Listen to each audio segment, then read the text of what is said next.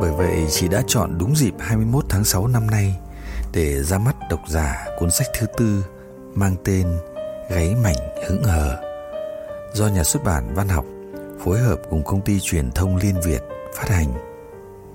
Sách gồm 52 truyện ngắn, dày 316 trang. Năm 2020 cũng là tròn 10 năm Võ Hồng Thu viết truyện ngắn đầu tiên. Những chuyện ngắn xinh xắn của chị đều được viết theo đặt hàng của nhiều tờ báo và chị lần lượt ra ba tập sách nhỏ Trà, cà phê hay em Nuôi tình yêu Môi đưa bão về Võ Hồng Thu đến với nghề báo chí khi vừa 21 tuổi.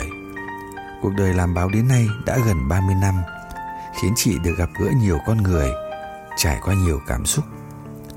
Sự mẫn cảm và chắc chắn do cái duyên với văn chương đã khiến chị có những trang viết diễm tình đầy cám dỗ bạn đọc. Khi những chuyện ngắn đã in lên báo, chị đưa lên trang Facebook cá nhân.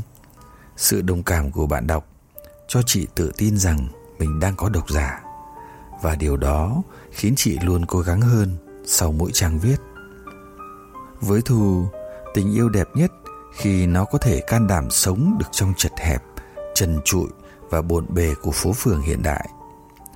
Trải qua 10 năm viết khá đều, chị vẫn trung thành với duy nhất một thể loại, chuyện tình yêu.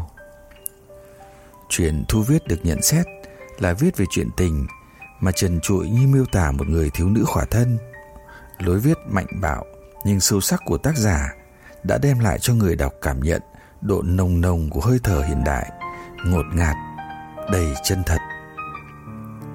Độc giả ban đầu rất có thể có cảm giác khó chịu khi bước vào những câu chuyện này vì sự mệt mỏi, chán nản mơ hồ nào đó về cuộc đời, bởi cảm giác vốn đã quá mệt mỏi giữa cuộc sống hiện đại này.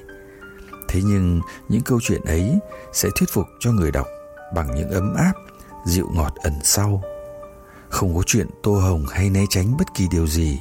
Ngòi bút của nữ tác giả đã len lỏi vào tận những ngõ ngách sâu nhất của con người để giải bày ra cách mà những người phụ nữ hiện đại yêu, hận và cuồng nhiệt với miên man cảm xúc và những đớn đau nhọc nhằn. Thế mạnh nhất của chị có lẽ là những miêu tả tâm lý tinh tế tận cùng. Còn Thu chỉ nói giản dị thế này về những đứa con tinh thần của mình. Um, giá trị nhất của những gì tôi viết chính là sự chia sẻ. Uh, và mỗi người đều tìm thấy chút gì của mình ở trong đó. Dù bạn thất tình bị bỏ rơi hay là bà mẹ đơn thân bạn cũng sẽ không bao giờ cô độc. Đâu đó trong cuộc đời rộng lớn này vẫn có những xót xa dây dứt dùng cho bạn.